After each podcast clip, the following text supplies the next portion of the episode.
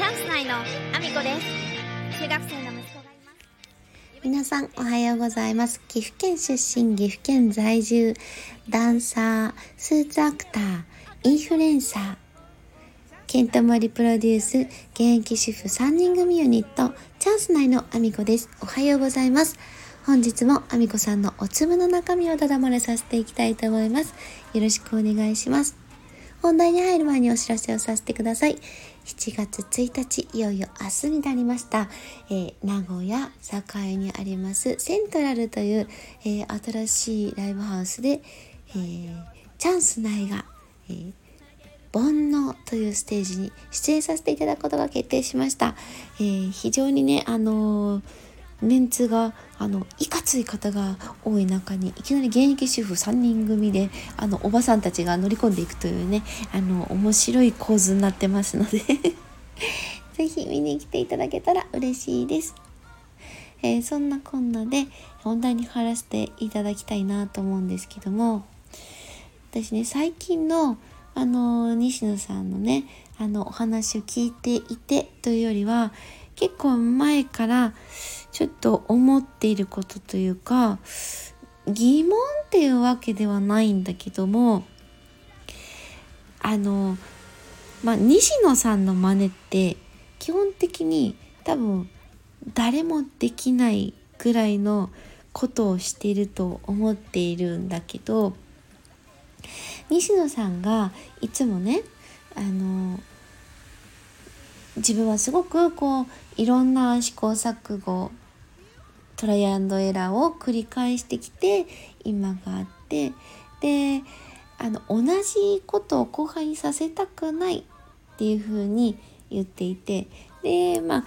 サロンであったりとかいろんなところに今までのね体験談であったり失敗談であったりいろんなお話をしてこられてでビジネスのことに関してもあのいろんなことを書いてこられたわけですよねサロンとかで。であのそれに関しては私もかなりずっとサロンのメンバー私も何年もいるしですごくあ確かにそうだよねって思うところはあるもののちょっと疑問に思ってるとこがあって全然批判するつもりとかじゃないんだよ。じゃないんだけどあのその後輩たちにその同じあのことをさせる必要なんかないっていう風であのお後輩たちにはもっとやりやすいところ答えがあるところから始めたらいいっていう感じの、まあ、なことをお話しされてるわけなんですけど、まあ、実際にねいろんなところでこの西野さんのあの行動を見ているとやっぱりその西野さんのあのやろうとしていることって後輩たちではいくらいろいろ聞いてていくらいろんな経験値を西野さんが話したとしてももうこういうのって百聞は一見にしかずと同じなのかなわからないけどやっぱり実際に経験まあ、ある程度は西野さんからそのトライアンドエラーの情報をもらった状態でやる分は西野さんと同じことをしなくてもそこにたどり着くのは多分早くなるとは思うんだけどただそのやっぱり時間と経験経験をししてみる。本当に実際にその失敗をしてみるって意味ね。その失敗をしてみて時間経過ってやっぱりある程度必要なんじゃないかなってそのまあ、例えばこれ最近あったことですけどあのプロデューサーを任せていた子がいて、まあ、若手の子ですよね。で任せていたけれどもやっぱりちょっと挽回しなきゃいけないタイミングに入って西野さんが代わりにプロデューサー業を引き継ぐっていうことをされていたりとかそれ以外にもねその前にもいろいろそういうようなあのやっぱりちょっと難しくて僕が代わりにっていう風にあの出てこられるところがあってでその後輩の子に対してやっぱり僕が最終的にあの何とかしてくれるだろうっていう気持ちが見えたっていうふうにおっしゃられてるから確かにそこに関しては良くないのかなと。そういうふうに思ってやってしまうとやっぱり、うん、鬼のようなそのねたくさんの本当にトップレベルの人たちが関わるあの作品を作られているわけだからそういうなんか最終的には誰かがやってくれるっていう感じでやるのは本当に良くないと思ってねそれは前提なんだけどもただその西野さんがやってることって一般のそのプロデューサーとは桁違いのことをもう最初から要求してるわけですよね。集めてるお金の額がまず舞台で通常かけてるお金の額よりももう10倍ぐらいの桁で進んでるわけですよね。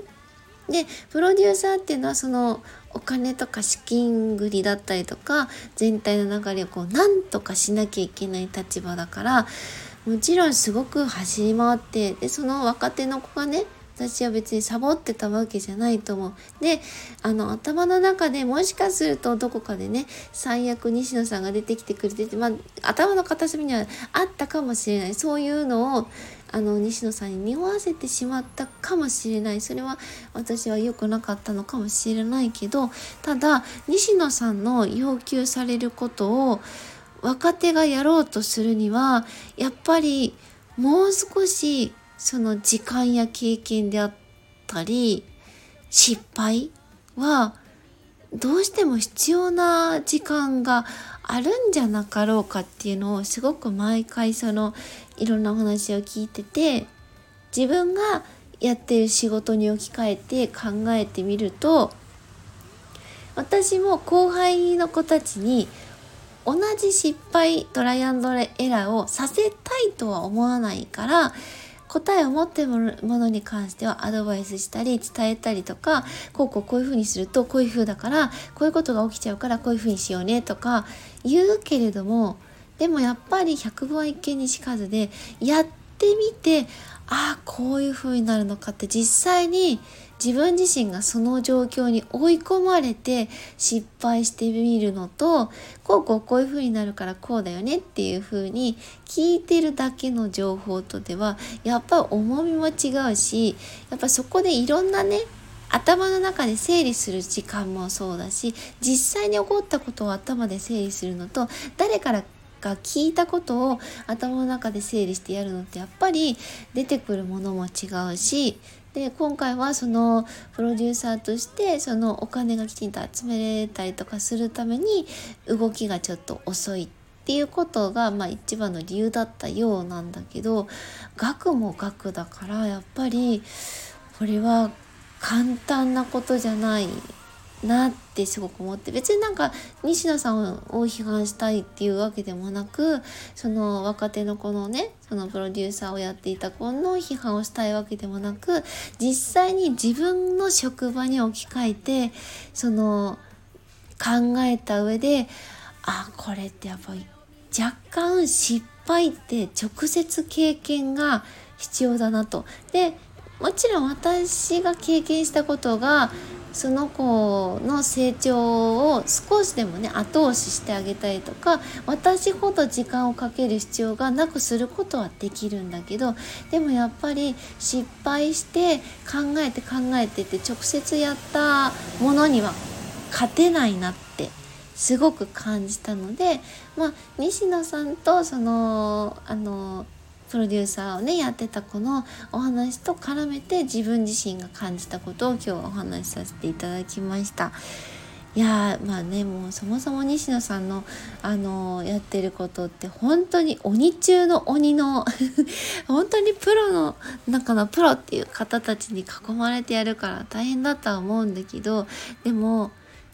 きっと今回の失敗が彼をたくさんたくさん成長させるんだろうなっていうその私はその今回のことはプロデューサーをねあの降りて西野さんがいるっていう形になったけどもきっと次がもっと大きなステップアップを見せてくれるんじゃないかなってっていうに期待しているのであのすごくね私はあの楽しみにしているわけなんですけども彼がまたもっととんでもない成長を遂げるのかなと。そして西野さんはもっともっとすごいものをこれからもより出していくんだろうな。でそして私たちにはもう到底追いつかないようなレベルでもうどんどんいろんなことをやっていくんだろうな。楽しみだなと思いつつ、えー、そんなお話をさせていただきました。そんなこんなで皆様私の SNS のフォローよろしくお願いします。Twitter、Instagram、TikTok、YouTube、 note、それからスタンド FM だけではなく、 Voicy でも放送させていただいております。放送内容別々のものになります。ぜひ聞いていただけたら嬉しいです。そんなこんなで今日も一日ご安全にいってらっしゃい。